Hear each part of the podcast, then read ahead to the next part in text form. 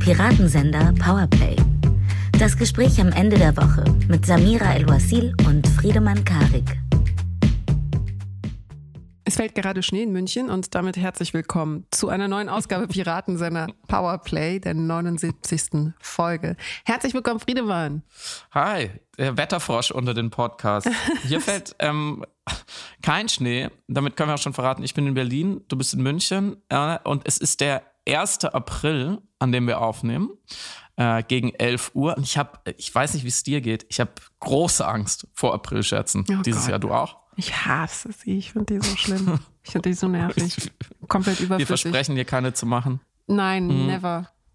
Vor allem, weil ich nämlich auch immer noch auf die Rache warte für einen, den ich mal gemacht habe. Der, der größte, beste und auch letzte Aprilscherz meines Lebens, den ich so richtig gespielt habe. Ich habe mal damals, kurz nach der deutschen Einheit, als ich noch zur Universität ging, habe ich mal mit einem Freund zusammen, ich glaube so zwölf Freunde, Freundinnen exmatrikuliert. Wir haben ihnen Exmatrikulationsbescheinigungen zuge zugesendet am 1. April. Kennst du die Geschichte noch nicht? Uh -uh. Eine Top 10 Geschichten. Ja, wir hatten so eine Exmatrikulationsbescheinigung, dann haben wir die uns angeguckt und dann haben wir gesagt, das kann man ja mit Photoshop, ist es ja innerhalb wirklich von zwei Minuten neuer Name eingetragen. Und unten steht dann so nach Paragraph Dingsbums Hochschulgesetz äh, wird exmatrikuliert und halt die, normalerweise wegen Abschluss des Studiums, also wegen, ne, weil man alle Leistungen erbracht hat und den Abschluss hat. Und dann haben wir da unten einfach einen anderen Grund eingetragen, auch lustige Gründe, wegen ähm, extrem schlechtem Kleidungsstils oder äh, großer Impertinenz oder so. Und haben wir oben die neuen Namen eingetragen. Es gab Tränen und Familiendramen. Und seitdem habe ich Angst davor, dass diese Menschen sich rächen. Was war sehr lustig. Das ist evil. Also das ist ja, wow, okay, wow. Ein ganz neuer Aspekt von Friedemann kennengelernt. Bitte, bitte mich nie reinlegen. Warte mal ab, was passiert, oh, nein. wenn wir diese Aufnahme beenden. Worüber sprechen wir heute? Ich mache es kurz, das Menü. Wir sprechen über den aktuellen Stand des Kriegs in der Ukraine und vor allem die möglichen Entwicklungen hinsichtlich äh, der Friedensverhandlungen, ähm, die stattfinden zwischen den beiden Kriegsparteien. Was will das putinsche Regime jetzt und was kann die Ukraine erreichen. Ähm, zweitens, es ist ein bisschen äh, Murmeltiertag, aber ihr seht uns das hoffentlich nach, dass wir in letzter Zeit thematisch öfters so aufgestellt sind. Zweitens sprechen wir natürlich über die deutsche Politik im Zusammenhang. In dieser Woche wurde ja vor allem ein mögliches komplettes Energieembargo gegen Russland, also Stopp der russischen Energielieferung nach Deutschland, diskutiert. Olaf Scholz hat sich dazu mehrmals geäußert, Robert Habeck auch. Und die Frage, was würde uns das kosten und vor allem, was bringt uns das? Die wollen wir diskutieren. Und drittens sprechen wir tatsächlich, äh, ich habe mich, Achtung, breitschlagen lassen über eine Ohrfeige, oder? Ja, ich äh, habe das tatsächlich als Thema noch in dem Podcast durchgerungen, weil ich glaube, das ist durchaus, ich weiß, manche sind schon genervt, aber es gibt sehr viel dort zu ähm, entmanteln, was die Ohrfeige angeht. Entmann. Entmann auch. Mhm.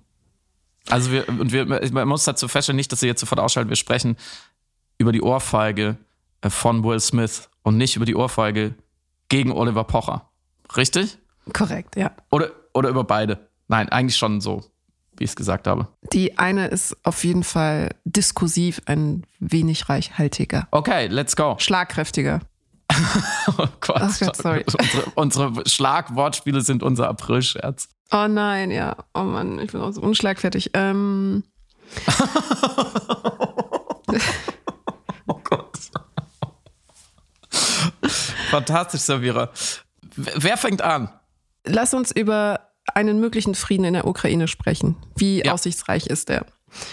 Mm, wir haben ja jetzt den aktuellen Stand, dass es Verhandlungen zwischen der Ukraine und Russland äh, gab und äh, diese auch vorsichtig zu ersten Resultaten kamen. In den Friedensverhandlungen ging es um die Möglichkeit der Neutralität der Ukraine. Äh, gleichzeitig haben sie natürlich auch einem diplomatischen Lösungsprozess zur Krim zugesagt. Und wir müssen gleich nochmal über den Begriff der Neutralität auf jeden Fall sprechen, weil es vielleicht unterschiedliche Definitionen diesbezüglich geben könnte. Und sie forderten wiederum ein internationales Abkommen zur Gewährleistung ihrer Sicherheit, das wiederum von Ländern, die diese Sicherheit garantieren sollten, unterzeichnet werden sollte. wenn auch sie einverstanden sind mit dem Grundsatz der Neutralität, was die Ukraine sozusagen zu einer Art äh, Schweiz in dem Gebiet machen würde, im Austausch gegen einen Waffenstillstand. Und äh, Zelensky spricht auch jetzt von vorsichtigen ersten positiven Signalen. Und auch darauf werden wir nochmal kurz eingehen, was genau diese Aussage bedeutet, beziehungsweise was der Subtext davon sein könnte. Dennoch gingen die russischen Angriffe weiter, weshalb sich die Ukraine auch offensichtlich weiter verteidigt, selbstverständlich. Aber festhalten können wir auf jeden Fall, dass der Krieg auf keinen Fall so gelaufen ist, wie Putin es imaginiert und erhofft hatte, dass gerade schwere Verluste an Männern äh, und Ausrüstung erfolgen, ähm, dass es Probleme in der Versorgungskette gibt und dass gerade diese militärische Operation in Anführungszeichen, so wie sie ganze Zeit noch korportiert wird, nach wie vor von russischer Seite, vollends gescheitert ist. Ähm, weshalb die Hoffnung besteht, dass die Grundbedingungen für ähm, mögliche Friedensgespräche beziehungsweise der Druck jetzt so hoch ist, dass diese Friedensgespräche positiv verlaufen könnten. Nichtsdestotrotz wissen wir natürlich auch, dass die russische Regierung und Putin mehr als einmal gelogen hat, was auch ihre Intentionen und Absichten geht. Und dementsprechend muss die ukrainische Führung eigentlich den Akten kriegen, wohlwollend, optimistisch, hochgradig misstrauisch zu bleiben. Also misstrauisch zu verhandeln mit dem größtmöglichen äh, pragmatisch gelesenen Optimismus. Sozusagen ein ja, militärstrategische, diplomatische Schrödingers Katze des Vertrauens und Misstrauens gleichermaßen. Mhm. Wenn mir die Bemerkung an der Stelle gestattet ist, ein bisschen so, wie wir, wie, wie wir beide in den 1. April gehen. Ja. Optimistisch, aber sehr misstrauisch. Ja, das stimmt. Das stimmt leider. Und ähm, darüber wollte ich gleich mit dir sprechen, nämlich auch den politischen Aspekt oder die politische Komponente des Konzepts Vertrauen. Denn ein Friedensabkommen erfordert rein spieltheoretisch gesprochen, gegenseitiges Vertrauen, was aber in der aktuellen Situation und auf Grundlage des ganzen Kriegsverlaufs wahnsinnig schwer vorstellbar ist. Wir haben ukrainische Friedensunterhändler, die ähm, angeleitet worden sind, für die Friedensverhandlungen mit den russischen Vertretern nichts zu essen und zu trinken. Mhm. Es besteht der Verdacht einer Vergiftung im Raum und ich mache kurz einen Cut und komme gleich nochmal auf das Vertrauen wieder, weil es, mhm. ich das soziologisch nochmal kurz ausrollen wollte. Und das ist aber so lang, so ein langer Block. Nämlich, vorher würde mich interessieren, wie bewertest du die aktuellen Friedensverhandlungen? Wie bewertest du die mögliche Aussicht auf einen Frieden? Jetzt fühle ich mich ein bisschen ähm, überschätzt, ehrlich gesagt. Ich versuche es trotzdem ähm, zu beantworten. Ich glaube, an der Stelle ist immer wieder ganz gute Präambel äh, wichtig zu sagen, Mann, wir, ich, versucht sich hier auch noch einen Reim zu machen, irgendwie in diesem Fog of War, War dem viel mhm. zitierten, mm, und ein bisschen zu verstehen und ohne Anspruch äh, darauf, in Köpfe von Menschen schauen zu können, die da gerade verhandeln. Mm, aber man kann so, glaube ich, ein bisschen feststellen, was man weiß, das hast du ja auch schon gemacht, was, was gesichert ist. Äh, zuerst, äh, der einzige Grund für diese Verhandlungen gerade, dass sich die zwei Kriegsparteien an einen Tisch setzen und ernsthaft über einen Waffenstillstand verhandeln können, der einzige Grund dafür ist, dass die russische Armee diesen Krieg gerade verliert mhm. dass sie ihre Ziele nicht erreicht und dass sie jetzt, während wir sprechen, sogar zurückgedrängt wird. Die russische Armee wird quasi, um in Putins Diktion zu bleiben, er hat ja nochmal über John K. Rowling gesprochen, auch im vergangenen Woche, die russische Armee wird in der Ukraine massiv gecancelt. Sie hat einfach gerade keine Chance. Und sie ist jetzt schon von der Niederwerfungsstrategie am Anfang zur Ermattungsstrategie übergegangen. Jetzt kommt die nächste Phase vielleicht. Niemand weiß, Gibt es jetzt nochmal eine große Offensive oder geht es jetzt eher um Geländesicherung? Geht es um diese angeblichen Volksrepubliken? Versucht man einfach so viel Boden auf ukrainischem Territorium ähm, festzumachen, wie es nur geht? Fragt sich vielleicht die russische Führung auch gerade, was kann man überhaupt noch gewinnen, wenn nicht den Krieg und Kiew und die gesamte Ukraine? Putin selbst wird vielleicht nochmal seine Ziele überdenken. Das ist wieder die Frage, was wollte er denn von Anfang an? Also ging es wirklich einfach darum, seinen Einfluss und seine Kleptokratie auszudehnen? Was ist mit dieser Rhetorik der Abschreckung hinsichtlich Nuklearoptionen, auch diese antipolnische Ansprache von Medvedev, einem seiner Vertrauten. Geht es wirklich darum, das weiter zu eskalieren? Ging es jemals darum? Also was will die russische Führung von diesen Verhandlungen? Und was kann sie als Verhandlungsmasse einbringen? Also klar, der Waffenstillstand, das hast du auch gesagt, ist ganz zentral, dass man nicht weiter dieses Land zerstört und die Leute erschießt. Angeblich hat man auch Geiseln genommen. Man hat ähm, laut der äh, Verwaltung von Mariupol Tausende, vielleicht Zehntausende Einwohner äh, richtig deportiert, also über Lager nach Russland gebracht, angeblich auch aus den Grenzgebieten Kinder entführt. Mhm. Werden die als als Hebel jetzt eingesetzt? Das sind alles Dinge, die wir nicht wissen. Und dann ist natürlich die Frage, wie verhält sich der Westen dazu? Und ich glaube, was man jetzt vorhersehen kann, ist, was Putin versuchen wird, ist, den Westen wieder zu dividieren, weil der Westen ist gerade sehr geschlossen in vielen Fragen, zusammen mit der Ukraine.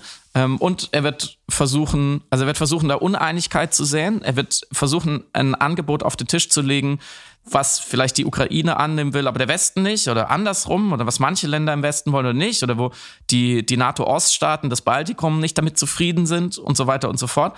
Ich glaube, das ist eine Wahrscheinlichkeit und er wird sie werden versuchen, Zeit zu gewinnen, einfach. Das sagen mhm. ja auch viele UkrainerInnen. Das ist alles nur ein Versuch, Zeit zu gewinnen, um militärisch wieder auf die Beine zu kommen. Also, wie du schon gesagt hast, man sollte dem Ganzen nicht trauen, aber man sollte auch nicht zu wenig wollen davon, mhm. weil ich glaube schon, man hat jetzt gerade die, zumindest ist die Chance größer als jemals zuvor, diesem verbrecherischen System eine empfindliche Niederlage beizufügen. Und man darf ja auch den Rest der Welt nicht vergessen. Es wird gerne so reduziert auf Russland und den Westen und Ukraine in der Mitte.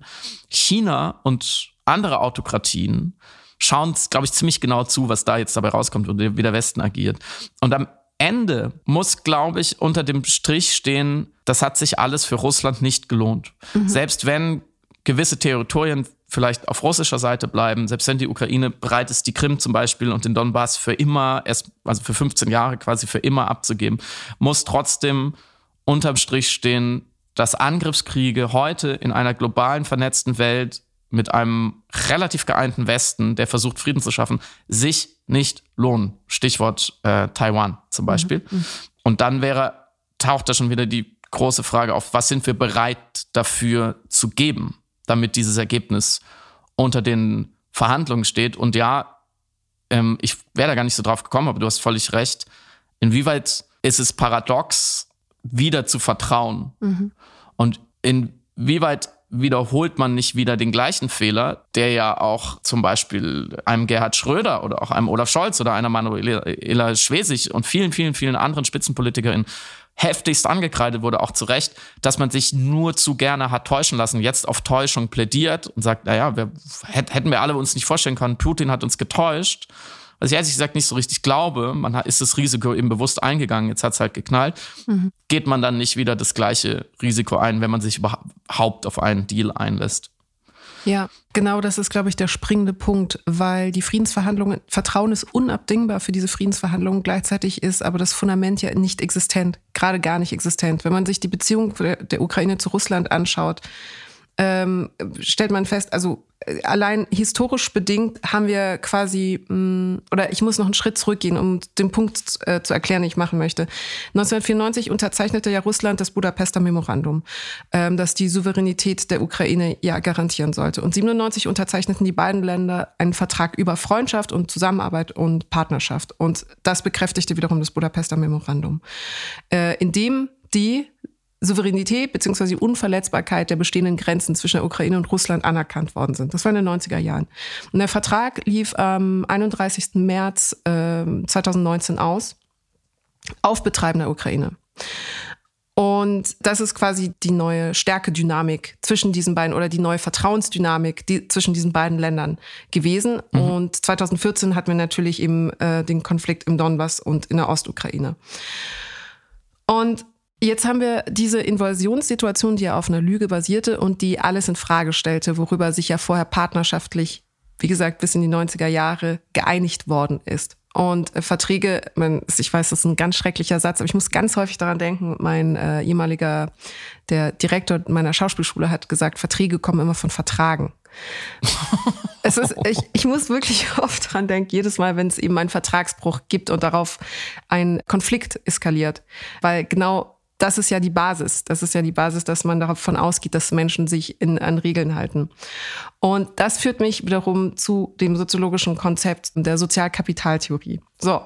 ich weiß, das ist eine Überspannung, aber es ist wirklich, glaube ich, genau greifend hier, was das Problem unter anderem ist, was diese Friedensverhandlungen angeht. Ich möchte es nur quasi als Schablone anbieten die äh, Sozialkapitaltheorie von äh, James Coleman, äh, amerikanischer Soziologe in der Tradition von Bourdieu und Granewetter, über den wir auch schon gesprochen haben in Bezug auf die Diffusionsforschung, betrachtet Vertrauen als eine Eigenschaft, die einzelne Mitglieder einer Gemeinschaft miteinander verbindet. Mhm. Und er betrachtet das Ganze sowohl aus einer soziologischen Sicht als auch aus einer ökonomischen Sicht. Beziehungsweise war das Besondere, warum diese Theorie so interessant war, dass er versucht hat, theoretisch eine Mittellinie herzustellen zwischen zwei verschiedenen theoretischen Traditionen, nämlich die äh, funktionalistische Sichtweise von sozialem Handeln insgesamt, die durch soziale Struktur bedingt ist, Kräfte, Dynamiken, dass du also gar nicht anders handeln kannst, als du handelst im Rahmen deiner sozialen Situation. Und die zweite ist die äh, rationale Theorie, die davon ausgeht, dass die die Ziele der Akteure immer durch Maximierung des eigenen Nutzens und der Verfolgung ihrer eigenen Interessen bestimmt wird. So, und diese beiden mhm. Sachen zusammenzubringen, also eigentlich ein ökonomisches Denken oder rationale Vorstellungen ökonomischen Denkens und soziale Vorstellungen sozialen Handelns von Individuen im Rahmen eines einer Matrix oder eines Konstrukts, war eben das Spezielle, warum äh, die Sozialkapitaltheorie es geschafft hat, das Konzept Vertrauen, was eigentlich erstmal wirkt wie ein Individual, äh, eine Individualressource oder ein Individualmoment, zu kombinieren eben mit ökonomischen Interessen. Und deswegen ist es für uns auch interessant, das eben als politische Größe wahrzunehmen und als politischen Träger dieser Verhandlungen. Und wir haben in unserem Buch Erzählende Affen auch darüber gesprochen, dass es das Konzept von In- und Out-Groups gibt. Und ich weiß, das ist noch ein zweites Element, aber es wird gleich Sinn ergeben, die sich auch dadurch definieren, wie sie wiederum das soziale Kapital des Vertrauens untereinander verteilen und sich gegenseitig zugestehen. Also das Vertrauen, was sie als Kapital in der Gruppe, in der eigenen In-Group wahrnehmen, ist sozusagen solidif, im Französ wie sagt man im Deutschen, solidifié. Stabiler, mhm. als das soziale Kapital des Vertrauens, was einer Outgroup zugestanden wird. So, und das führt uns wiederum zu den Verhandlungen zwischen der Ukraine und Russland. Selbst wenn wir jetzt erfolgreiche Friedensverhandlungen haben werden und sozusagen auf diesen Überlegungen das Kapitalvertrauen so verteilt wird, dass verstanden wird, dass es einen individualen Nutzen und einen sozialen und politischen Nutzen haben wird, die Ressource Vertrauen zu investieren in beispielsweise eben die russischen Aussagen haben wir eine Instabilität in, in der Solidität dieses Vertrauens, weil Russland nach wie vor als Outgroup wahrgenommen wird, weil Russland nach wie vor diese Ressource ja nicht zugestanden werden kann auf Grundlage der mhm. gemeinsamen Historie. So, und das führt mich dann alles zu der großen Frage, selbst wenn wir einen Frieden hinkriegen sollten, also einen Waffenstillstand, die Neutralität der Ukraine, wie wird sich das wiederum auf die nächsten Generationen auswirken? Wie wird das ständige Misstrauen dem äh, geografischen Nachbar gegenüber die nächste Generation prägen in diplomatischen Beziehungen, im diplomatischen Verhalten zueinander. Und ich halte das tatsächlich für eine, ich weiß, das ist jetzt noch sehr weit im Voraus gedacht, aber ich halte das tatsächlich für eine grundsätzliche Komponente der sozialen und soziologischen Entwicklung eines ganzen Landes, wenn davon auszugehen ist, dass die nächste Generation im Misstrauen mit dem Land aufwächst, welchem es vertrauen muss, nicht wieder den Vertrag zu brechen, der vorher mhm. Jahre, Jahrzehnte vorher ge äh, geschlossen worden ist. Ich hoffe, das hat Sinn ergeben. In meinem Kopf hat das diese eine Schleife auf jeden Fall Sinn ergeben. Ich glaube im Kopf der Menschen, die uns zuhören, auch. okay. Völlig unvorbereitet und spontan würde ich, ähm, glaube ich, an dieser Stelle kurz abbiegen in die Geschichte Europas nach dem Zweiten Weltkrieg, mhm. weil das Vertrauen äh, zwischen Militärmächten, Staaten, aber vor allem auch Bevölkerungen, die sich mehrmals bis an den Rande der Vernichtung bekriegt haben, beziehungsweise eine, eine Nation, ein Staat, eine Bevölkerung die anderen bekriegt hat. Das Vertrauen war, war ja in einem wirklich, also wenn, wenn Vertrauen zerstört werden kann, in diesem politischen, soziologischen Sinne, wie du es gerade aufgezogen hast, dann ja 1945. Mhm.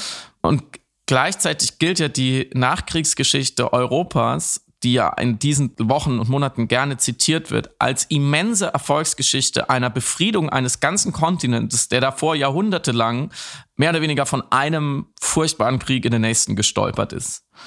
Und wir haben ja hier auch schon mal über den karthagischen Frieden äh, gesprochen, der äh, einer, ein möglicher Friede ist, indem man einfach der, der Gewinner den, dem Verlierer jegliche Lebensgrundlage nimmt, indem er Salz auf den Boden streut. Mhm. Jetzt mal metaphorisch gemeint. Das hätten die Alliierten gemeinsam mit Russland, mit Deutschland auch tun können nach dem Zweiten Weltkrieg. Mhm.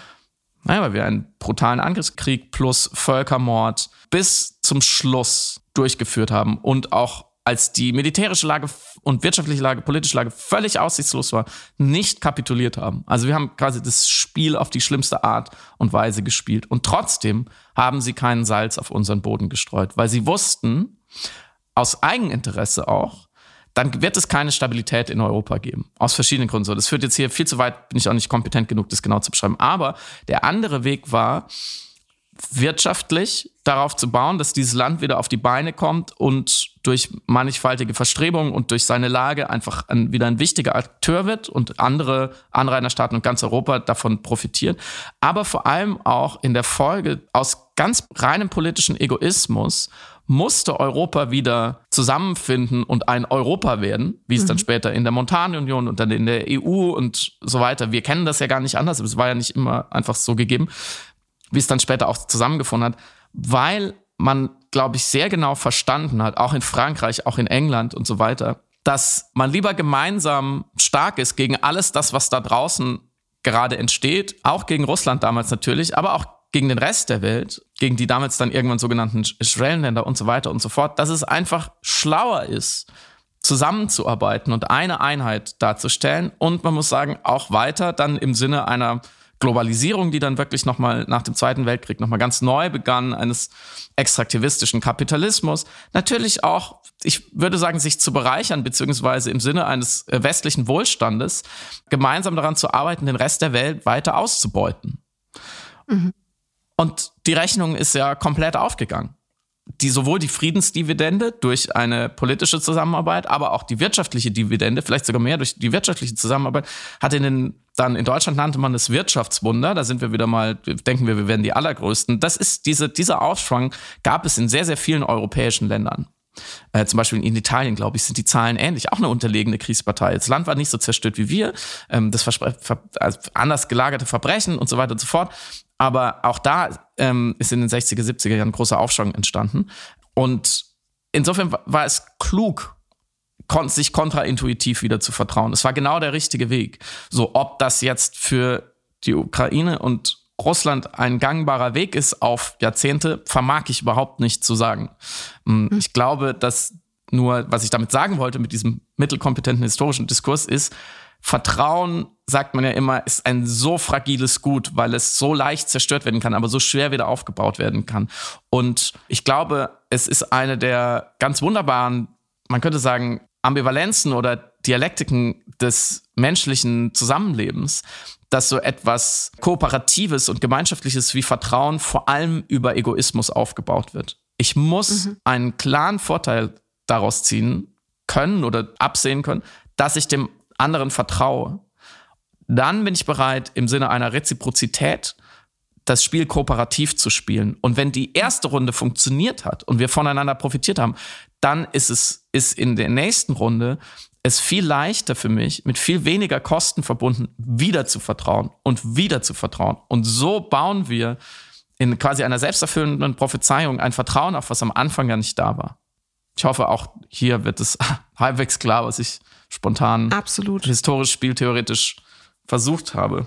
Absolut. Was uns vielleicht schon dazu führt, inwieweit dieser äh, Wandel durch Handel, mhm. ich glaube, ich habe es vergangene Woche gesagt, wenn wir, wenn wir ihnen nur genug abkaufen, schießen sie nicht auf uns. Dieses Prinzip, ähm, vor allem Merkelscher Auslands-, Sicherheits-, Energie- und Russlandpolitik, inwieweit das jetzt noch gelten kann oder inwieweit jetzt der Moment wäre, auch die wirtschaftlichen Verflechtungen dieses Vertrauensvorschusses, die noch bestehen, indem wir jeden Tag sehr, sehr viel Geld nach Russland überweisen, zu beenden. Mhm. Äh, mit Hilfe von Coleman ähm, habe ich tatsächlich aber auch, klar, natürlich auch spieltheoretische Überlegungen, konnte ich ein bisschen die Position Deutschlands ein bisschen besser verstehen auf mhm. wirtschaftlicher Ebene, auf ökonomischer Ebene.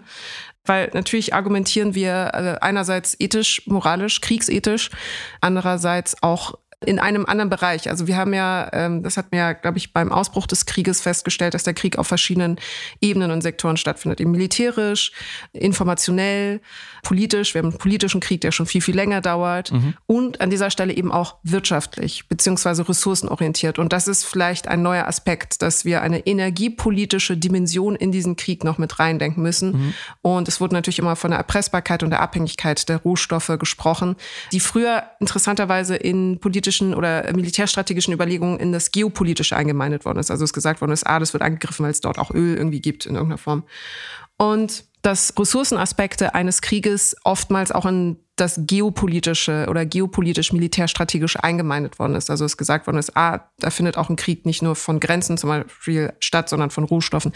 Und aufgrund der Entwicklung der vier letzten Wochen aufgrund der politischen Aussagen, die auch getätigt worden sind, um diese Abhängigkeitsverhältnisse auch einzuordnen. Und darüber werden wir ja bestimmt gleich sprechen, also Stichwort Habeck und Scholz natürlich bei Anne Will, ähm, habe ich zumindest die spieltheoretischen Momente besser verstanden, die vermeintlichen Ressourcenabhängigkeiten, die bedacht worden sind oder von denen gedacht wurde, dass sie bedacht werden müssen, äh, mhm. mit Implikationen eben auf Arbeitsmarkt, äh, Wirtschaftsstabilität, Inflation, ähm, Ressourcenverfügbarkeit schlussendlich und Energiepolitik. Und jetzt die große Frage, die dann eigentlich im Grunde immer im Raum war, könnte man ein Energieembargo gut vertragen mit der deutschen Wirtschaft oder nicht? Das ist ja im Grunde die Streitfrage, mhm. bei denen äh, auch eben dann Militär, äh, nee, politische und militärische Überlegungen auseinandergehen mhm. oder kriegstaktische Überlegungen. Wie siehst du das?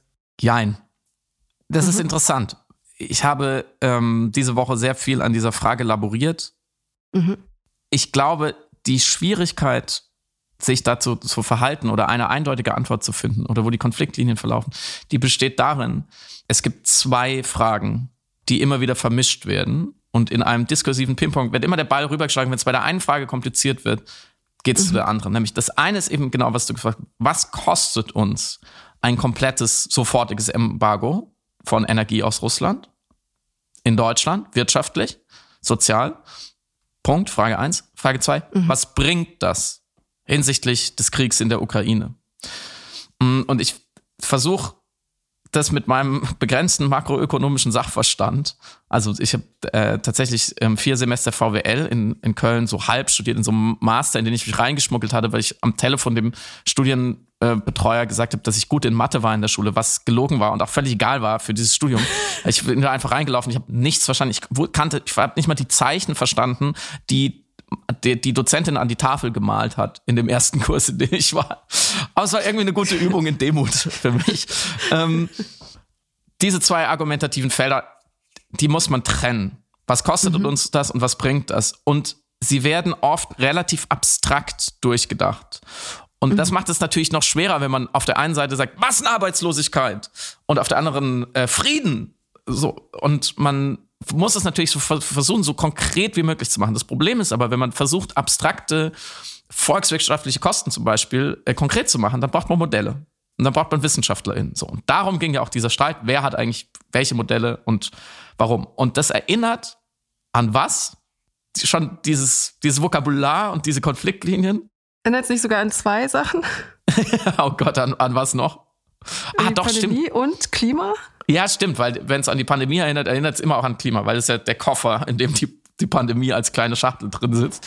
Äh, exakt, genau. Das ist ein bisschen wie damals bei den ausbleibenden Lockdowns, würde ich jetzt mal sagen. Mhm. mhm. Also damals ah, okay, haben wir uns auch immer wieder gefragt, welche wirtschaftlichen und gesellschaftlichen Kosten hat denn ein, jetzt ein Lockdown zum Beispiel?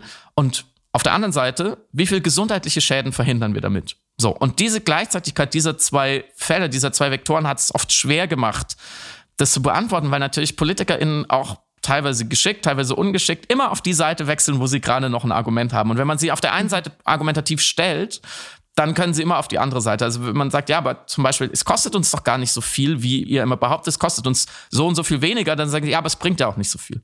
So, und mhm. sofort rennt man dem wieder hinterher. Ist so ein bisschen äh, Hase- und Igel-Lauf diskursiv. Ähm, und das Abstrakte darüber reden, was PolitikerInnen eher tun und BeraterInnen, WissenschaftlerInnen, äh, ExpertInnen eher nicht tun. Das abstrakte darüber reden ist natürlich, hat schon so eine diskursive Schlagseite, weil diese großen abstrakten Begriffe, ich habe es eben schon gesagt, wie, wie Massenarbeitslosigkeit oder große soziale Schäden oder große wirtschaftliche Einbrüche oder so, das sagt sich so leicht dahin. Und diese Abstraktion verhüllt ja auch immer, besser als jede noch so monströse konkrete Zahl, besser als wenn man sagen, wir hätten 10 Millionen Arbeitslose, dann hätte man aber eine Zahl und würde sagen, okay, aber wie viele Menschen sterben gerade in der Ukraine? Man könnte es, mhm. auch wenn es vielleicht unfair wäre oder ein schiefer Vergleich, aber man könnte es gegeneinander halten. Aber Massenarbeitslosigkeit und Frieden kann man gegeneinander halten, da reibt sich aber viel weniger. So. Mhm. Und das alles verhüllt ja nur, dass man letztlich, wie auch damals äh, in der Pandemie, immer wieder Finanzen im weitesten Sinne gegen Menschenleben abwägen muss. Und ja, das ist leider Teil unseres Zusammenlebens. So, wenn wir in diesen Gesellschaften leben, dann haben wir das immer. So, das fängt bei einer Krankenversicherung an. Welche Leistung übernimmt eine Krankenversicherung und was kostet sie? Im Grunde genommen werden da auch schon, wird da auch schon Gesundheit und Menschenleben gegeneinander abgewogen. Aber genau deswegen ist die Debatte so hitzig. Weil wenn man alle Zahlen wirklich auf dem Tisch hätte, könnte man am Ende ausrechnen, was uns ein Menschenleben in der Ukraine für wie viel Geld, was wir nicht mehr in Deutschland verdienen, wert sein könnte. So, wie gesagt, ich bin nicht dafür, das so auszurechnen, aber das ist natürlich eine äh, slippery slope des Konkreten. Und des Abstrakten, da kann man immer so ein bisschen wolkig bleiben. Das ist dankbarer natürlich auch für einen Politiker, seine Politik zu verkaufen. Und ich benutze das generische Maskulinum in diesem Fall ähm, ganz bewusst. Wie viel Prozent Einbuße an Bruttoinlandsprodukt zum Beispiel würden wir als fairen Preis dafür ansehen, keine Kriegstreiber mehr zu finanzieren? So, das wäre eine relativ konkrete Frage. Und dann könnte man eben darüber diskutieren, ein, drei, fünf, Pandemie waren so irgendwie vier noch was wie war die Pandemie, hat man irgendwie doch ganz gut hingekriegt. Die Jahre danach gibt's immer eine Erholung. Deutschland ist einfach super stark wirtschaftlich. Es gibt keinen Grund, warum wir das nicht wieder ausgleichen können. Ah, dann können wir schon sagen fünf. Okay, dann kommt aber ein Ökonom und sagt, es könnten auch sechs werden. Dann sagt ein Politiker wieder, ja, dann aber nicht. Ach so, dann wollen wir keine Kriegstreiber mehr finanzieren. Wo ist genau die Grenze? So, also erster Teil. Was kostet uns das? Da gehen die Einschätzungen gerade sehr auseinander. Viele, erstaunlich viele Ökonominnen sagen, zum Beispiel Rudi Bachmann oder auch das DIW, äh, ich fasse mal ganz grob zusammen, es geht. Die Welt geht hm. nicht unter, die wirtschaftliche. Es würde wahrscheinlich, also das sofortige, sch schnelle Embargo aller Energieträger aus Russland und zumindest von Gas, äh, darum ging die eine Studie, ähm, weil es einfach am aller, allerwichtigsten ist für die deutsche Industrie und die deutsche Wirtschaft. Wir wären so im Bereich von drei bis fünf, maximal sechs Prozentpunkte BIP, die zurückgehen würden. Scholz sagt mit explizitem Hinweis auf Akteure aus der Wirtschaft. Er sagt nicht Expertinnen oder Wirtschaftswissenschaftler, sondern Akteure aus der Wirtschaft, also Leute, die mit, diesem, mit diesen Dingen umgehen müssen am Ende. Aber auch mhm. Habeck sagt es eher implizit, es wird schlimmer. Wir glauben, es wird schlimmer. Die haben natürlich auch Berater. Die haben natürlich auch Leute, die kundig sind. Es ist jetzt nicht so, dass auf der einen Seite stehen die WissenschaftlerInnen in ihren weißen Kitteln und sind ganz scharf, auf der anderen sind diese bösen Politiker im Anzug, die sagen dann irgendwas. Die werden auch beraten. Hm, es gibt auch Gründe dafür, muss man jetzt nicht zu tief einsteigen, die sogenannten Kaskadeneffekte, also dass wenn ein Unternehmen nicht mehr produzieren kann, dann bricht eine Lieferkette zusammen, dann können andere nicht mehr weitermachen, dann gibt es eine Preisteuerung, dann werden manche aus dem Markt gedrängt, weil andere lieber ins Ausland gehen und so weiter. Also es kann immer so ein, man könnte auch sagen, ähm, umgangssprachlichen Domino-Effekt geben. Es, es, die sind tatsächlich schwer zu berechnen. Das verstehe sogar mhm. ich mit meiner schwachen Methodik. Das ist ein bisschen wie bei den Epidemiologen in der Pandemie. Es sind sehr komplexe Systeme und das sagen die Leute ja auch immer. So, und dann ist man die, bei der Frage, wer darf da eigentlich wissenschaftlich beraten und welche Modelle gelten? Und andererseits könnte man ja auch die Beweislast umdrehen und sagen, okay, die, die Ökonominnen haben da jetzt relativ klare Modelle gebracht, die kann man jetzt kritisieren, die kann man sagen, ich glaube nicht dran, aber was bringt ihr denn ein, die ihr dagegen sprecht? Also, wenn mhm. Scholz und Habeck so genau wissen, dass dieses Embargo zu große wirtschaftliche Schäden brächte, dann würde ich mir auch mal wünschen, dass sie es konkret machen. Also, wie viel Prozentpunkte BIP, was glauben Sie denn? Zehn? Okay, dann können wir darüber diskutieren, sind uns 10 Prozentpunkte BIP nicht wert, dass wir keine Kriegstreiber mehr finanzieren mit unserem Geld. Arbeitslosenzahlen. Über wie viel reden wir da gerade? Ich glaube, heute kam die Meldung, die Arbeitslosenquote in Europa ist auf einem historischen Tiefstand wie noch nie. Ich lage mich fest, einstellige Prozentzahl, 6, irgendwas von mir aus. Okay, was, wie viel ist in Deutschland? Wie viel können wir verkraften? Bis wohin gehen wir? Milliarden Auffanghilfen wie während äh, der Pandemie. Okay, wie viel müssten wir ausgeben, um diese Schäden abzufedern? Ähm, was ist uns, was, was ist uns das einfach an Geld wert, ähm, wenn wir nicht an die Schuldenbremse gehen, wo kriegen wir es dann her? Also was würde es konkret bedeuten, volkswirtschaftlich? Mhm. Und dann könnte man die Frage weiter umdrehen und sagen, was wäre denn ein konkreter gangbarer Preis? Aus Sicht von Leuten wie Scholz und Habeck, die sagen, der Preis ist zu hoch. Also, wenn wir uns was wünschen könnten, was würden wir denn machen? Würden wir dann sagen, okay, also 3,5 Prozent BIP können wir verlieren, wir können auch 100.000 neue Arbeitslose verkraften, so, wir können die viel besungene Bazooka wieder auspacken, dann können wir so und so viel Milliarden, Trilliarden, so. Was, was würde man denn machen? Und das wird ja nicht gemacht. Und das, nein, das zeigt schon an, dass auf der Seite wird da lieber nicht zu genau ins Detail gegangen. Und das kann ich auch verstehen, weil es ist eine unfassbar schwere Entscheidung, um die ich niemand beneide. Jetzt zur anderen Seite. Was brächte das? Was glauben wir denn passiert in der Ukraine, in Russland, auf dem Schlachtfeld, aber auch drumherum, in Moskau, im Kreml, in Putins Kopf, wenn wir selber die Hähne abstellen würden? Robert Habeck sagte immer wieder, bei mehreren Gelegenheiten, unmittelbar nichts. Erstmal nichts. Mhm. Der Krieg ginge genau so weiter. Und er hat leider recht, glaube ich. Ganz einfach ausgedrückt, Russland, die russische Armee hat genug Material und Menschen, um monatelang so weiterzumachen, wie sie bisher es getan hat. So. Das allermeiste an Kriegsgerät, an Rüstung, an Waffen wird selber im Land produziert, mit eigenen Ressourcen. Der Sold wird in Rubeln bezahlt, Öl und so weiter haben sie sowieso. Und sie können immer noch aus China und aus anderen Ländern, die sie nicht sanktionieren, gewisse Dinge kaufen, die sie nicht haben. Halbleiter zum Beispiel. Russland hat keine Halbleiterindustrie, brauchst schon Chips, um irgendwelche äh, Helikopter zu bauen. Heutzutage so ein Beispiel. Putin und das Regime, die brauchen natürlich Geld, aber, also insgesamt der russische Staat, die Wirtschaft, ähm, die Volkswirtschaft, ähm, die Regierung braucht schon Geld, aber für diesen Krieg jetzt kurzfristig nicht. So. Jetzt hatte ich eine kleine Diskussion mit einer grünen Bundestagsabgeordneten namens Christina Johannes Schröder auf Twitter und sie sagte deswegen, wir wissen nicht, was dieses Embargo bringen würde. So. Wir, wie so vieles wissen wir das einfach nicht. Und ihr Instinkt und ihr Herz würden auch sagen, Embargo, aber da wir ja nicht wissen, was es bringt und da die Kosten sehr hoch sind, wäre es schlauer, was anderes zu tun. So. Kann man da tiefer in die Frage reingehen, was bringt es? Okay, es bringt sicherlich nicht, dass, dass morgen quasi wie von Zauberhand die, die Panzer so wieder rausrollen aus der Ukraine. Das wird nicht passieren. Aber was, was würde es denn bringen? Unsere Devisen, das Geld, was wir überweisen für die Energieträger nach Russland, die stützen natürlich den Staatshaushalt insgesamt. So ein Staatshaushalt ist ein komplexes Gebilde, mm, aber man kann auf jeden Fall sagen, dass das Regime mit dem Geld Sachen kaufen kann im Ausland. Und zwar viel besser als mit Rubeln. Rubeln nimmt gerade aus guten Gründen sowieso sonst schon niemand, jetzt erst recht niemand, weil man nicht weiß, ob morgen noch irgendwas wert ist. Das heißt, wenn, wenn Putin, das russische Regime, die, die Armee im Ausland was kaufen will, ob es jetzt kriegswichtige Güter sind oder eher äh, andere Sachen, ähm, dann brauchen sie Euros oder Dollares ähm, und sie können im Westen sehr wohl nicht sanktionierte Waren kaufen. Mhm. Und zwar über die extra nicht sanktionierten Banken, die wir rausgenommen haben aus den Sanktionen, um eben diese Energie zu kaufen. Also der Kanal, wenn wir den Geld geben können, der Kanal ist in beiden Seiten offen. Das wird gerne verschwiegen. Es wird so getan, Scholz sagt dann immer, er kann mit dem Geld gerade nichts anfangen, weil die Zentralbank sanktioniert ist. Das stimmt so definitiv nicht. Er kann viel weniger damit anfangen. Er kommt an gewisse Devisenreserven nicht dran, aber er kann schon was damit kaufen, nämlich nicht sanktionierte Waren in einem gewissen Umfang.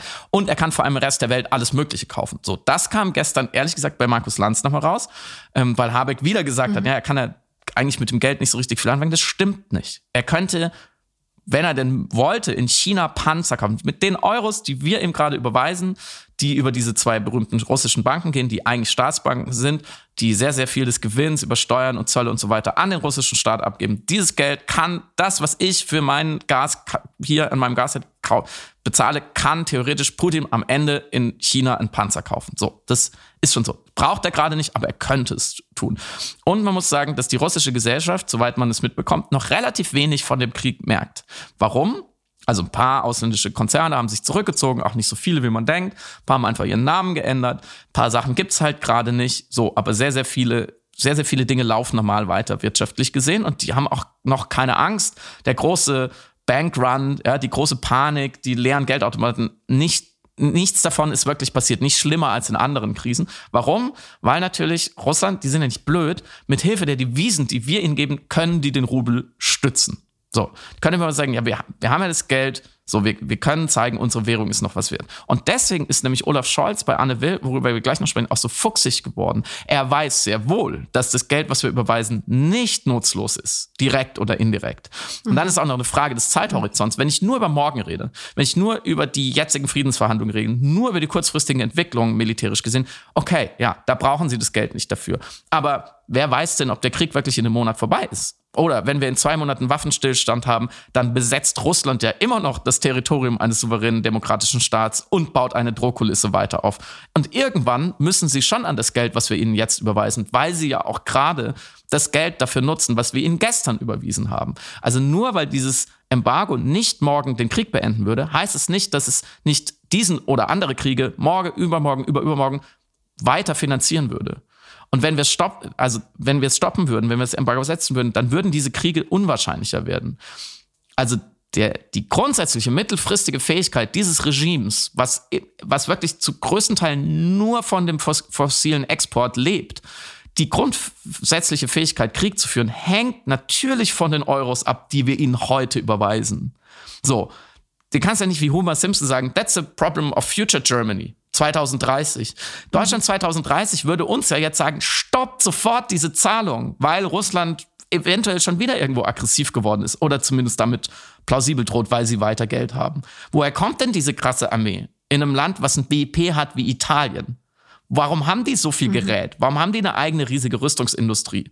Aus unseren Devisen, nirgendwo sonst her. Also, wenn man, ähm, wie Frau Schröder von den Grünen, Unsicherheit reduzieren will, weil man sagt, wir wissen so vieles nicht, schaut man vielleicht einfach in die Zukunft. Weil die Zukunft wird uns lehren, dass wir besser hätten nichts mehr überwiesen sollen. So. Ist es also Instinkt und Herz für dieses Embargo, weil man sagt, ah, wir dürfen doch mit unseren Euros, dürfen wir doch diesen bösen Krieg nicht finanzieren. Nein, es ist im Gegenteil völlig kühle Berechnung. Das ist ein großes Missverständnis der Debatte. Mhm. Es, ist, es ist eine kühle Berechnung zu sagen, wir bezahlen heute nichts mehr, weil wir nicht wollen, dass mit diesem Geld Krieg finanziert wird irgendwann. Denn es ist in der Logik eines, einer fossilen Kleptokratie, wie Putin sie aufgebaut hat, das ist die Mathematik der fossilen Kleptokratie, Geld plus Zeit gleich Gewalt. Es muss früher oder später zu kommen, weil dieses Regime, was nach Inneren keinerlei Legitimation hat und nach außen auch nicht wirklich viel, muss immer wieder durch Gewalt seine Herrschaft stabilisieren. Und wenn es nur die Gewalt nach innen ist, also wovon bezahlt er zum Beispiel diesen unfassbaren Polizeiapparat, die alles zusammenprügeln, was jetzt in den letzten Wochen auf die Straße gegangen ist, wovon werden die bezahlt? Im Endeffekt auch von unseren Devisen. Ja, warum, warum kann er sich das leisten? Mm, aber auch nach außen. Ja, der Krieg in der Ukraine sagen manche, war, ist auch ein Krieg um Gas, weil in der Ostukraine große Gasfelder liegen. Und jemand wie Putin muss immer wieder seine Herrschaft darüber stabilisieren, was die Quelle überhaupt seiner Macht ist, nämlich auch dieses viele Geld. Und wir liefern ihm seit Jahrzehnten die Mittel dazu, der Herrscher zu sein, der er ist. So. Und dann kann man das moralisch argumentieren. Man kann es aber kühl strategisch argumentieren, weil sonst die fulminant behauptete Zeitenwende, ja, also was bedeutet diese Zeitenwende denn überhaupt? Okay, wir geben mehr Geld für unser Militär aus, aber wir geben weiterhin Geld für andere Leute Militär aus, die uns dann damit bedrohen. Das ist ein ganz seltsamer, mhm. das ist eigentlich ein moralistischer Ablasshandel, ein sehr selbstgerechter Ablasshandel. Dass wir so tun, als würden wir jetzt bereit sein, auch was, was dafür einzusetzen, aber an der Stelle, wo wir den zukünftigen Despoten den Geldhahn abdrehen könnten, da sind wir sehr, sehr, sehr, sehr, sehr vorsichtig. In der Ökonomie, mhm. dann höre ich auch gleich auf, äh, nennt man das Externalitäten.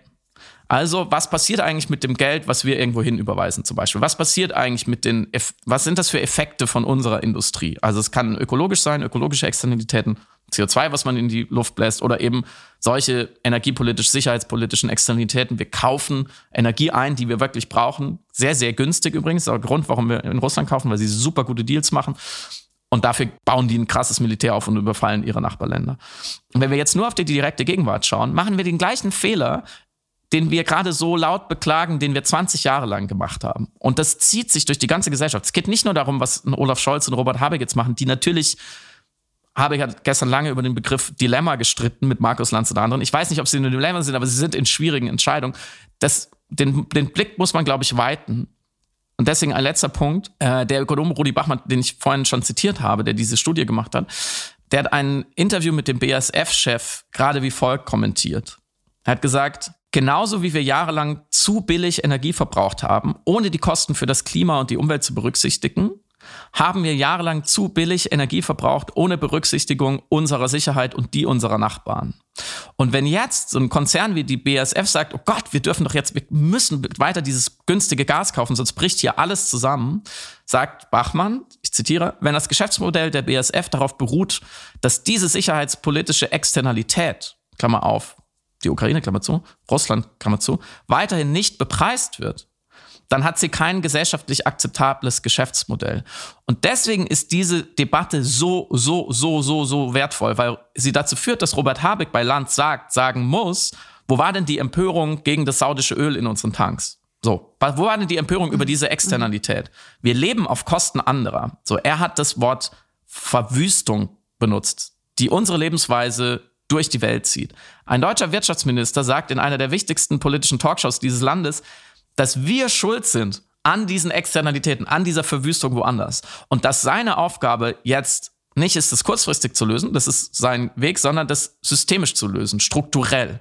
Er sagt, mhm. wir können jetzt schauen, dass aus diesem Schlimm ein bisschen weniger schlimm wird. Und da liegt eben genau in dieser Frage, sollten wir jetzt dieses Embargo kurz- oder langfristig eingehen? Und was sind die Gründe dafür und was ist auch unsere Verantwortung, weil wir es so weit haben kommen lassen als Deutschland, als Industrienation. Daran liegt die wahre Zeitenwende für mich. Wenn wir endlich zugeben können, dass wir auf Kosten anderer leben, ökologisch, ökonomisch und momentan auch militärisch und kühl und präzise genau anschauen, was wären die Kosten, das zu ändern, schnell und langfristig, ohne natürlich hier in komplette Anarchie zu verfallen. Aber was sind die Kosten?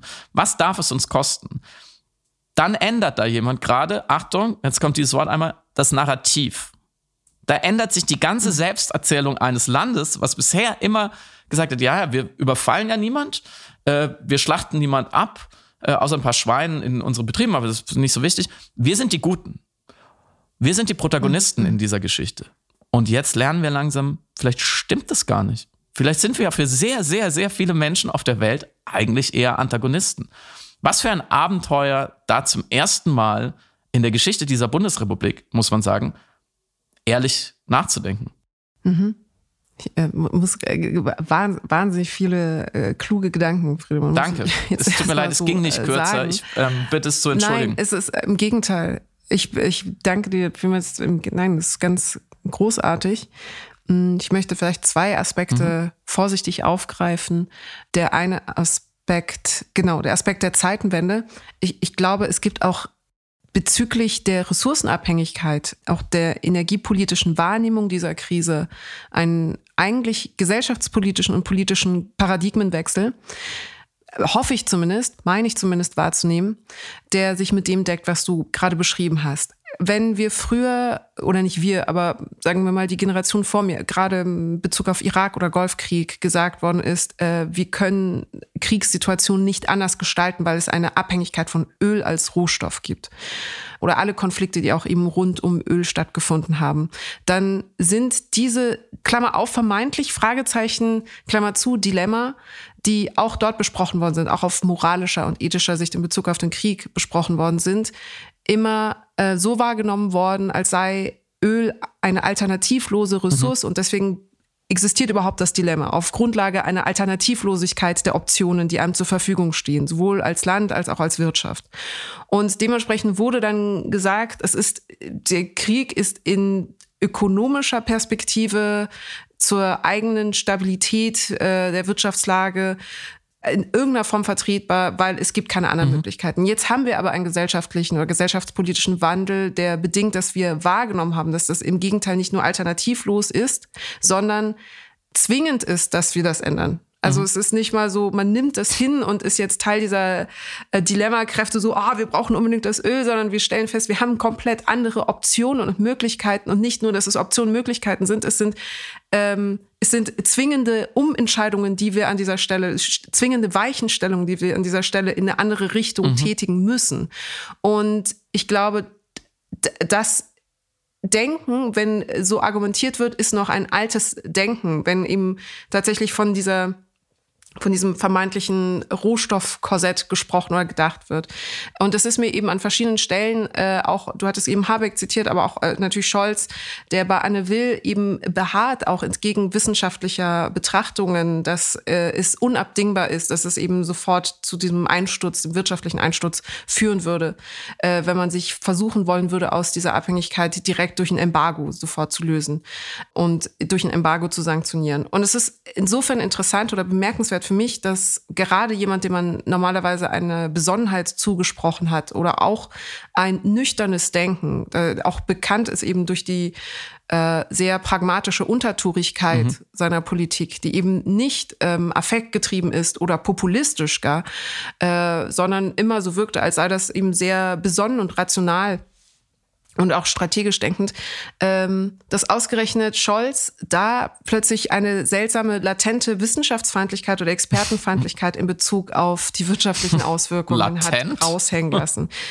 Das war schon, war schon sehr deutlich. Okay, es war schon, es war, und es war nicht nur sehr deutlich, sondern es war auch für Scholz Verhältnis so, so ungewöhnlich scharf. Es war, ich glaube, es fiel auch deshalb noch mehr aus dem Rahmen, weil man eben eine so klare Ab Wehrhaltung und so ein äh, angepiekst sein, hast du es genannt, von Scholz gar nicht kannte. Und das hat bei mir für große Irritation gesorgt und ähm, ist vielleicht tatsächlich Teil noch, also einerseits strategischer Überlegungen, Industrielobbyismus, der sich da jetzt plötzlich gegenüber aufgestellt sieht, Wissenschaft, also wissenschaftlichen Erkenntnissen und Studien gegenüber. Was mich an der Stelle sehr geärgert hat, unabhängig davon, dass es inhaltlich ja auch nicht richtig ist, ist, dass so durch das Falsch in Frage stellen einer Expertenmeinung oder durch das falsche Infragestellen einer wissenschaftlichen Studie. Hier ging es insbesondere um die äh, Studie der Econ Tribute, die eben versucht hat, die wirtschaftlichen mhm. Auswirkungen eines Importstopps zu modellieren. Was übrigens auch sehr wichtig ist, dass es ein mathematisches Modell ist ist das zwei Jahre aufgebautes Wissenschaftsverständnis oder Wissenschaftszugewandtheit auch im Rahmen der Pandemie und auch im Rahmen der klimapolitischen Kommunikation, damit wieder ein bisschen verletzt oder entrückt worden ist. Ähm, also wir Wissenschaftsjournalistinnen und Wissenschaftlerinnen insgesamt kämpfen seit ja, mindestens zwei Jahren, wenn nicht schon vorher, natürlich in Bezug auf die Klimakrise, darum, ähm, anerkannt zu werden über das populistische Moment mhm. der Politik hinaus. Dass also sie ihre, das Recht haben, ihre wissenschaftliche Forschung präsentieren zu können. Und es muss natürlich kritisiert werden können auf wissenschaftlicher Ebene oder auf wissenschaftliche Art und Weise, aber es darf nicht aus reinem Populismus heraus unsubstanziell in Frage mhm. gestellt werden und an den falschen Stellen in Frage gestellt werden. Ähm, also das ist wichtig, aus der falschen Intention heraus. Natürlich muss es ja, äh, gibt, das ist ja Grundsatz, das ist auch eine Bagatelle zu sagen, aber es ist Grundsatz der Wissenschaftlichkeit, dass diese sich natürlich behaupten, bewähren äh, und beweisen muss und dass es ein Recht auf Falsifizierbarkeit und Kritik gibt, klar. Ähm, und das hat Scholz schlussendlich wieder in Gang gesetzt. Also einfach dieses, diesen, diese unnötigen Wissenschaftsskeptizismus. Und ich sage unnötig wirklich mit Bedacht, weil ich glaube, es ist natürlich notwendig, eben Sachen und auch Modelle äh, genau zu betrachten und sich damit auseinanderzusetzen. Aber wie gesagt, nicht auf Grundlage eines ja, ich muss es so sagen, Industrielobbyismus, äh, einer falschen Wahrnehmung von Wirtschaftsemanzipation. Mhm. Hat mich irritiert, überrascht und geärgert. Dem gegenübergestellt natürlich eine hervorragende Kommunikation von Habeck jetzt an vielen Stellen, der aber natürlich auch nicht ganz recht hatte, was die Finanzierung des russischen Krieges anging, wenn er darauf ausweicht, dass er sagt, es wird nur abstrakter russische Staat damit finanziert und nicht der Krieg selbst. Stimmt, das ist mhm. nicht ein bisschen ausgewichen. Stichwort geärgert. Ich glaube, ich glaube gar nicht, dass, also alles, was du sagst, ja. Ähm, ich glaube gar nicht, dass Olaf Scholz in diesem Moment äh, bei Anne Will die Wissenschaft so angreifen wollte. Ich glaube, es war ein seltener Moment, wo er emotional geworden ist. Man sieht es nur nicht, weil sein emotional ist immer noch sehr, sehr ruhig. Aber ähm, man sieht es nicht an seiner Mimik. Seine Stimme wird nicht viel lauter. Ähm, so, da verändert sich der, der Duktus nicht so stark. Aber an manchen Zeichen kann man es schon ablesen. Allein schon, weil er Anne Will sehr forsch unterbricht. Mhm. Was er sonst wirklich eigentlich nie macht, wo, wozu auch. Mhm sie kann kaum noch ihren, lang, ihren Satz zu Ende bringen. Ich möchte es auch nochmal wertschätzen. Für mich einer der TV-Momente des Jahres, ähm, wie sie noch ganz langsam Wirtschaftswissenschaftler versucht zu sagen, und ihn damit schon so ein bisschen auf die Schippe nimmt. Das hat mhm. mir sehr gut gefallen, ähm, weil sie merkt, dass er losprescht. Und ich glaube, wenn man sich den, wenn man sich den Part länger anschaut in der ganzen Sendung und nochmal zurückspielt, sagt, was hat ihn jetzt so gefuchst? Vorher wurden, gab es Zitate, die endeten mit, äh, mit, mit dem Begriff abschlachten. Die Ukrainerinnen werden in der Ukraine gerade abgeschlachtet. Und es wurde dieses Morden nochmal sehr verbal, sehr, sehr explizit gemacht mhm. und das wiederholt. Und ich glaube, dass Olaf Scholz sich in diesem Moment eigentlich darauf bezog und sich mhm. darauf angegriffen fühlte, dass er dieses Abschlachten nicht beendet und dass er dann aber die Energie hinsichtlich der ähm, der WirtschaftswissenschaftlerInnen, die, wie er sagt, ja unverantwortlich mit diesen mathematischen Modellen und so weiter so ähm, hausieren gehen. Und das ist exakt, da bin ich nämlich auch drauf gekommen, auf diese zwei Felder. Auf der einen Seite ging es um den Krieg und was kann man gegen den Krieg tun und was hilft es gegen den Krieg. Und er lenkt aber die Energie um, weil er in dem Moment nicht mehr tun kann oder will, er lenkt die Energie um auf die Frage, was kostet uns das und mhm. wer darf darüber bestimmen, was uns das kostet. Insofern, glaube ich, ist dieser, dieser Talkshow-Moment ausnahmsweise kein großer Fan von, von äh, Talkshows so überzubewerten, aber ich glaube, der ist, ähm, der sagt uns sehr, sehr viel über die Konflikte, in denen auch gerade ein Olaf Scholz ist. Mhm. Von einem inneren Konflikt zu einem externalisierten Konflikt. Ist das eine ja. schlechte Überleitung? Das ist überhaupt völlig in Ordnung. Ich wollte nämlich unbedingt mit dir noch über die Ohrfeige sprechen. Und ich weiß, es gibt natürlich Wichtigeres gerade und es ist auch schon ein paar Tage her. Und im Grunde genommen ist es in der Aktion selbst, ein Mann ohrfeigt im öffentlichen Fernsehen einen anderen Mann ähm, mhm. in sich ein bisschen banal. Und dann ist es das aber wiederum auch nicht. Ich glaube, diese Ohrfeige ist wirklich wie ein Prisma der Diskurs, der aktuellen Diskursfelder. Mhm. Hast du es, äh, ah, du, du, ich weiß, dass du wie, wie ein erwachsener Mensch tagsüber wach bist, nachts schläfst, deswegen gehe ich mal davon aus, dass du es nicht live gesehen hast. Wie. Auf gar keinen Fall. ähm, wo hast du den Ausschnitt denn gesehen, wenn überhaupt? Tatsächlich erst in der, in der dritten äh, Verarbeitung auf Twitter. Mhm. Und was hast du gedacht, als du diese Ohrfeige gesehen hast? Hm, ich habe von vorher gelesen, was passiert war auch schon äh, sauber erklärt in der Kausalität. Also mhm. warum steht dieser Mensch auf und ohrfeigt diesen anderen Menschen äh, aufgrund eines Witzes über einen dritten Menschen, der auch da sitzt. Ich wusste nicht von dieser Krankheit, die mhm. ja ähm, Vektor dieses Witzes war. Deswegen so, also habe ich erstmal interessiert gelesen, was war da los. Ähm, ich habe mich natürlich dann auch kurz gefragt, als ich den Ausschnitt selber gesehen habe, ist das, äh, ist es, war das echt? Oder mhm. war das, man traut diesen Hollywood-Stars ja alles zu, ähm, war es ähm, irgendwie gestaged? Wollten sie den, den Oscar irgendwie interessanter machen? Und dann habe ich äh, mittelinteressiert die weiteren Debatten verfolgt. Ich will jetzt nicht vorgreifen und mich schon gefragt, also warum wir darüber diskutieren und ob wir darüber, wie viel wir darüber diskutieren sollten. Ohne jetzt zu sagen, wir haben doch andere Probleme, aber du weißt, worauf ich hinaus will. Ähm, in, mit welcher Energie und mit ähm, mit welchem Ziel wird das diskutiert? Weil ja auch, äh, letzter Satz, es sehr schnell zu einer Diskussion über Männlichkeit wurde. Mhm. Was ich interessant finde. Mhm. Ja, und ich glaube, aber genau deshalb fand ich es interessant, weil äh, das schon erwähnte Prisma der Diskursfelder, im, im, Grunde hast du diese Ohrfeige, die vorne in das Prisma reingeht und danach äh, wie ein Regenbogen verschiedener Themen, die auch wirklich verschiedene Akteure in der Gesellschaft verschieden sensibel tangiert oder verschieden äh, beschäftigt, ähm, rauskommt sozusagen. Und ich glaube, deswegen war das ein Aspekt, bei dem sehr viele Menschen mit Hilfe sehr vieler Takes sehr viel mhm. einordnen wollten. Und ich zähle die nur auf, damit, weil ich glaube, auch alle haben die Diskurse mitbekommen, aber nur um deutlich zu machen, was eigentlich da alles dahinter war. Also es ging einerseits, äh, du hast es schon erwähnt, um die Degradierung einer Frau auf Grundlage eines Witzes in einem öffentlichen Raum. Aber nicht nur das, ging um die Degradierung einer schwarzen Frau, was sowieso eine Tradition hat in Comedy in den USA, Degradierung schwarzer Frauen äh, auf notorische Art und Weise. Äh, dann nochmal auf Grundlage der Haare. Und die Haare sind ein hochpolitisches Moment, gerade die Haare Haare schwarzer Frauen der afroamerikanischen Community in den USA sind politisiert auf Grundlage der amerikanischen Geschichte, weil ähm, natürlich mhm. Haare das würde jetzt zu weit ausführen. Ich, ähm, ich verlinke in den Show Notes eine sehr gute Zeitdokumentation zu dem Thema eben schwarzes Haar und wie es schon immer politisch aufgeladen worden ist. Aber im Grunde war einfach aus der Zeit der Versklavung schwarzes Haar immer etwas, das aus äh, weißer Sicht, aus kolonialistischer Sicht gezähmt werden musste. Einerseits, äh, es gab Verfolgungen auf Grundlage von Frisuren und dann gibt es natürlich auch rassistische Momente, ähm, versus natürliches Haar in, äh, im sozialen Raum. Also ganz lange eben die Tradition, dass in äh, besser angesehenen Berufen zum Beispiel kein Afro getragen werden darf oder Braids nicht getragen werden durften und so weiter. Und wir hatten diese Diskussionen oder diese Besprechungen ja auch und die Auseinandersetzung damit ja auch schon tangierenderweise äh, in Bezug auf die Musikerin, deren Namen ich jetzt gerade vergessen habe, die ausgeladen worden ist von der Fridays for Future Veranstaltung. Und das nur um zu erklären, es war nicht nur ein Witz auf Kosten einer schwarzen Frau, sondern auf Kosten von etwas, was historische und soziale Sensibilitäten äh, in den USA aus guten Gründen hat.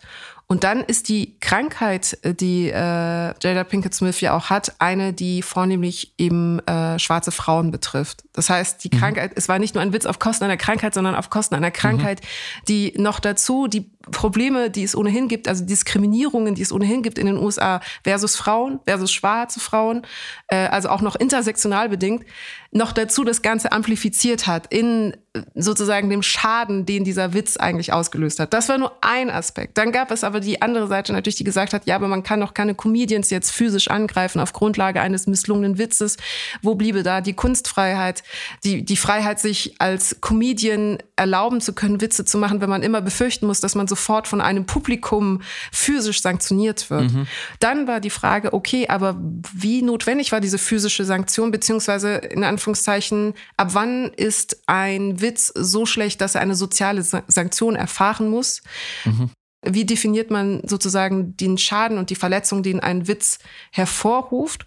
Und dann natürlich auch die grundsätzliche Frage, diese Gewalt auf der einen Seite und die verbale Gewalt auf der anderen Seite, sind diese beiden Formen von Gewalten überhaupt miteinander, gegeneinander ausspielbar?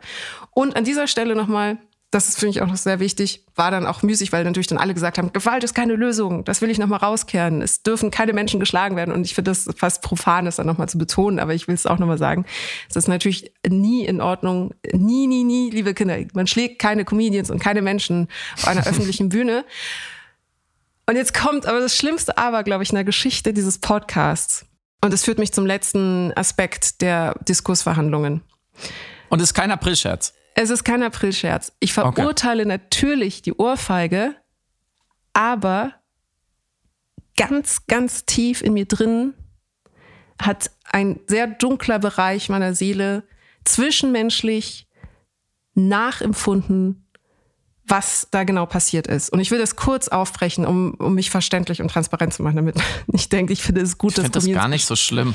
Das, ich, ist, ich finde das, das ist ein Safe Space, Samira, auch für uns safe Gedanken. Ich habe mit äh, einigen Leuten darüber gesprochen und die waren immer ganz entsetzt, als ich gesagt habe, ich etwas in mir versteht die Ohrfeige, weil die sagen, na, du kannst, die Künstler und der Comedian geschlagen und es geht doch nicht und männlich und toxisch und und und ich will das kurz, ich will das kurz äh, alles berechtigterweise. Wir sprechen auch gleich noch mal ganz kurz darüber darüber. Ich will das aber nur ganz kurz zur Seite schieben und habe das nur auf Individualebene unter, runtergebrochen. Und die hat habe ich nicht adressiert gesehen, deswegen adressiere ich sie. Wenn ich wahrnehmen würde, dass eine Person, die ich liebe und die ich verteidigen möchte und die ich beschützen möchte, mhm. zum Beispiel meine Mutter, sagen wir mal, ich bin irgendwo in einem Comedy-Bereich und meine Mutter sitzt da und die hat auch eine Condition, über die man Witze machen könnte, dann wäre mein erster Reflex auch der Wunsch, sie verteidigen zu wollen, nicht aus internalisierter äh, Gewaltverherrlichung heraus oder aus einer Toxizität heraus oder auf Grundlage des Wunsches, Comedians zensieren zu wollen äh, oder weil ich Witze nicht ertrage, sondern weil einfach die Liebe bedingt, dass ich mich schützend vor eine Person stellen möchte, von der ich das Gefühl habe, sie wird gerade öffentlich gedemütigt, mhm. vorgeführt äh, oder eben verletzt, symbolisch, verbal verletzt. Und das ist ein Impuls, den ich auf jeden Fall nachvollziehen kann. Nichtsdestotrotz ist es natürlich keine Berechtigung, eben diese Ohrfeige oder überhaupt äh, physische Gewalt walten zu lassen. Aber es war ein interessanter Aspekt, dass eben gesagt worden ist, okay, die physische Gewalt ist nicht in Ordnung, man muss aber auch äh, über Formen von Gewalten, die nicht physisch sind, sprechen können dürfen, nämlich verbale und mhm. symbolische Gewalt. Und wann hört die auf? Wo fängt die an? Und das führt uns zu der Diskussion darüber, wie man einen Ehrbegriff sozusagen definieren können sollte oder wie, ob der veraltet ist, in welcher Form der mhm. eigentlich weg muss. Und natürlich, und du hast es auch schon angekündigt, eben zu äh, Diskussionen über Männlichkeit, über toxische Männlichkeit, über die Toxizität von Männlichkeit, wenn sie toxisch wird. Mhm. Was tatsächlich drei verschiedene Aspekte sind. Mhm. Ähm, Wann hast Klammer du denn auf, das? Klammer auf, ja. ich will noch was grundsätzlich an dieser sagen, äh, Stelle sagen. Äh, das ist ein Satz, weil ich das in einem Interview äh, hatte, wo äh, ich ein sehr schönes Gespräch, äh, wo aber der Journalist mich dann an einer Stelle gefragt hat, in Ihrem Buch Erzählende Affen benutzen Sie den Ausdruck toxische Maskulinität und da erliegen Sie doch auch einem Narrativ, da fallen Sie doch auch, auch auf eine mhm. Erzählung rein. Und im Gespräch habe ich dann verstanden, dass er dachte, dass ich äh, im Gespräch den Begriff oder den Ausdruck toxische Maskulinität so benutze, dass ich Maskulinität per se immer für toxisch halten würde. Und ich habe gesagt, nein, ich benutze den Ausdruck, wenn die Maskulinität toxisch ist. Also wenn zum Beispiel ein Insel oder jemand ein äh, misogynes Attentat auf Frauen vollzieht, dann würde ich sagen, die Maskulinität ist an der Stelle toxisch, weil sie pervertiert worden ist weil quasi ein, mhm. ein äh, aus einem eigenen falschen Ehrgefühl oder einer eigenen falschen Vorstellung dessen, was männlich ist, äh, eine äh, konsequente Attacke gegen Frauen stattgefunden hat. Aber wenn ich sage toxische Maskulinität, glaube ich gar nicht per se, dass Maskulinität immer an sich und in sich äh, toxisch ist, sondern nur, wenn die Maskulinität oder das, was sie archetypisch als maskulin definieren in der Gesellschaft, missbraucht und pervertiert wird, um dann toxisch sein zu können. Klar. Und das ist ein Unterschied, den ich machen wollte unbedingt. Sonst würde man ja auch nicht das Toxische davor hängen als Attribut, um es von anderer zu unterscheiden. Also ja, es ist ja, ja, genau. semantisch völlig eindeutig. Sonst würde man einfach nur sagen Männlichkeit und es da inkludieren. Genau, genau, ja. Aber das war interessant, weil er nahm tatsächlich an, dass wir in dem Buch sagen, Maskulinität per se ist immer, immer, immer toxisch. So, das ist natürlich ist völliger Quatsch. Das sagt, glaube ich, mehr über denjenigen aus, der dann die Frage stellt. Aber ähm, ich wollte dich fragen, wann hast du denn das letzte Mal jemand eine Ohrfeige gegeben? Aber du musst auch nicht antworten. äh, auf der Wiesen, auf der Wiesen, das weiß ich noch sehr genau. Und es war einfach ein Mann, der mich begrapschen wollte und ich habe ihm wirklich eine richtig heftige, yes. schallende Backpfeife gegeben, um mich Super zu verteidigen. Gut. Weiß ich, und ich weiß noch, weil mir die, wirklich die Hand wehtat danach, aber ich, es war wirklich, und es war auch nicht bedacht, sondern es war wirklich einfach ein Notwehrreflex. Äh, jemand ja. wirklich an meinen, wirklich richtig wie in so einem schlechten Film mit so beiden Händen mhm. an meine Brüste greifen und so die Hupe machen sozusagen. Ja. Äh, und ja, das war. Süßer Schmerz in deiner Hand. Ich ja. unterstütze diese Ohrfeige ausdrücklich. Es ist tatsächlich auch so, dass man keine Victim-Forderung, aber dass man sich quasi öfters wünschen würde, dass das passiert, weil ich glaube, das wirkt tatsächlich, und da komme ich zu dem Punkt, den du, wo du vorhin warst, Gewalt ist keine Lösung. Ich glaube manchmal schon. Die Frage ist nur, für welches Problem. Und mhm. da muss man genauer sein. Sie ist natürlich keine Lösung für den grundsätzlichen Konflikt, aber sie kann eine kurzfristige Lösung sein, in einer aggressiven Situation sich zu verteidigen, weil sie einfach wirkt. Und manchmal ist sie deswegen auch, haben wir ja, ähm, Selbstverteidigung ähm, ist ist ja auch äh, bei uns juristisch deswegen so geregelt, wie sie geregelt ist. Aber ähm, das führt jetzt woanders hin. Und ich würde auch sagen, ähm, weil du von diesem, von diesem, von deinem, von einer dunklen Ecke in dir gesprochen hast, in der du die Ohrfeige verstehst. Ich finde, das kann man auch beleuchten, sagen, Gewalt ist auch menschlich. Der Reflex, uns in einer Spannung, in einem Konflikt gegen eine Aggression zu verteidigen oder körperlich zu werden, das ist ganz menschlich. Das ist genauso menschlich wie Mitleid. So, mhm. und das, unsere Wertung dessen ist wieder was anderes und die konkrete Situation ist, dessen ist wieder was anderes. Aber das erstmal anzunehmen und zu sagen, wenn jemand unter Stress steht, das dann körperlich auszuagieren und an jemand auszulassen, ist ja so ein häufiges Muster in der Geschichte der Menschheit, vom Großen wie ins Kleinen, dass man das, das muss man jetzt auch nicht in so einer Pseudo-Zivilisation äh, quasi ins Tierreich abstellen, sagen, sowas machen nur Tiere. Nein, das stimmt nicht. Mhm. Trotzdem sollte man es nicht tun. So, das will ich damit gar nicht sagen. Und was man, finde ich, an dem Diskurs auch nicht tun sollte oder wo die Abzweigung schwierig finde, ist daraus ein Problem der Männlichkeit zu machen, dass dieser Mann für sich dann löst. Mhm. Das darf niemals mit Gewalt geschehen. Mhm. Ich glaube, das ist, das ist Grundlage von unfassbar viel Leid auf dieser Welt schon immer gewesen und immer noch bis heute. Heute sagt man narzisstische Kränkungen zum Beispiel, dass Männer nicht anders mit diesem Konflikt, mit dieser Kränkung umzugehen wissen als mit Gewalt. Das darf natürlich niemals so sein. Und ich bin einfach an diesem Diskurs habe ich es wieder gemerkt, ich bin einfach jeden Tag mehrmals tatsächlich bewusst dankbar dafür, ohne Übertreibung, dass ich in einer Zeit Mann bin, in der diese ganz einfachen Zuschreibungen und Ansprüche, wie zum Beispiel ein Mann muss auch zuschlagen können, ein Mann muss seine Frau mit körperlicher Gewalt verteidigen können, muss sich selber verteidigen, dass die für mich überhaupt nicht mehr gelten. Mhm. Nada, niente. Sie gelten einfach nicht mehr. Ich kann sie mir natürlich, ich kann mir natürlich diesen Handschuh anziehen aber das ist meine ganz eigene freie Entscheidung. Und da bin ich unfassbar privilegiert und das ist gut. Es geht vielen anderen Männern auf der Welt noch nicht so. Und wir müssen darauf hinarbeiten, dass es mehr so geht. Und es ist mir so egal. Es ist so weit weg von meiner Alltagspraxis, mir Gedanken zu machen, was in Anführungsstrichen männliche Tugenden sind und ob da die Ohrfeige im richtigen Moment dazugehört und was das für genau für meine Härte oder Stärke bedeutet. Es ist, es ist so weit weg, das erfüllt mich mit großem Glück. Mhm. Und dann im nächsten Schritt den Gegensatz aufzumachen, wie es jetzt in Deutschland offenbar versucht wird, zumindest zwischen Dialog, zwischen Sprechen und Stärke und der Ohrfeige in letzter Konsequenz. Meine Güte, ich dachte wirklich, wir wären weiter. Dahin will doch keiner zurück. Mhm, in diese Pseudopolarisierung von menschlichem Zusammenleben. Ja, entweder man redet oder man schlägt halt zu. Mhm. Also, das ist ja sowas von unterkomplex. Was kommt als nächstes? Ich, darf ich nur noch in Anzug und Melone ins Theater? weil man zieht sich ordentlich an, wenn man dahin. Also wirklich, das ist doch letztes Jahrhundert. So, ich mag meine Männlichkeit völlig anders definieren als über diese Pole hart und weich, Dialog, Aggression. Wie kaputt die sind, sehen wir doch auch gerade so immer wieder in der Welt. So, und ich mag niemanden ohrfeigen. Natürlich nicht. Aber wenn ich's wollte, hat es mit meiner Männlichkeit nichts zu tun dann muss ich diese Entscheidung anders legitimieren als darüber, dass ich sage, ja, ein Mann muss das eben manchmal tun. Mhm. Das ist zu dünn, das ist zu billig. Das ist, wir sind im, äh, im 21. Jahrhundert, das ist vorbei. So, und deswegen finde ich, von mir aus lass uns diese Ohrfeige diskutieren, aber bitte, bitte, bitte nicht diese Zombie-Debatte über Männlichkeit. Mhm. Nicht so. Das bringt wirklich niemanden weiter. Ja.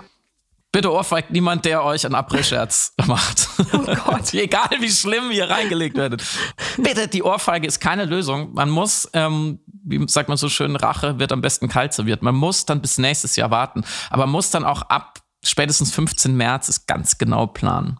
Und Aber ich warte mal ab, ob dieses Jahr jemand was für mich geplant hat bitte keine Exmatrikulationen fake aufgrund ähm, falscher Ich glaube, so wie ich dich kenne, wenn ich dir heute eine Exmatrikulation geschickt hätte, du hättest geglaubt, dass du noch studierst und ja. wärst in Panik ausgebrochen. Komplett. Komplett. Ich wäre wirklich schreit durch die Wohnung gelaufen. Papier macht mir immer auf Kaf Kafkaeske Art Angst. Oh. Ich, und ich glaube es sofort, wenn ich irgendwelche Umschläge bekomme. Ich bin, ich habe auch Angst vom, ähm, wenn ich im Alter anfälliger werde für so Enkeltricksachen und so. Das könnte total. Okay, dann, dann rufe ich den Freund wieder zurück, dem ich eine Polizeiuniform ange angezogen habe, der jetzt gleich bei dir klingt und sagt: Frau Eloasil, wegen äh, toxischer Diskursivität verurteilen wir Sie zu 20 Gummibärchen sofort zu leisten.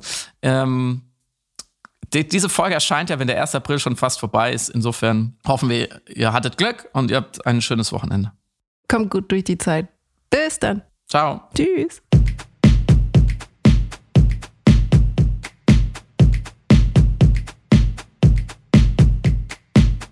Du hörst Piratensender Powerplay. Das Gespräch am Ende der Woche mit Samira El-Wasil und Friedemann Karik. Piratensender Powerplay ist eine Produktion von Stereotype Media in Kooperation mit Yam Yam, der unsichtbaren Tupperbox für den diskreten Foodie. Du möchtest Yam Yam zwei Wochen lang kostenlos testen? Abonniere diesen Podcast überall und gewinne gutes Korma. Bon Appetit!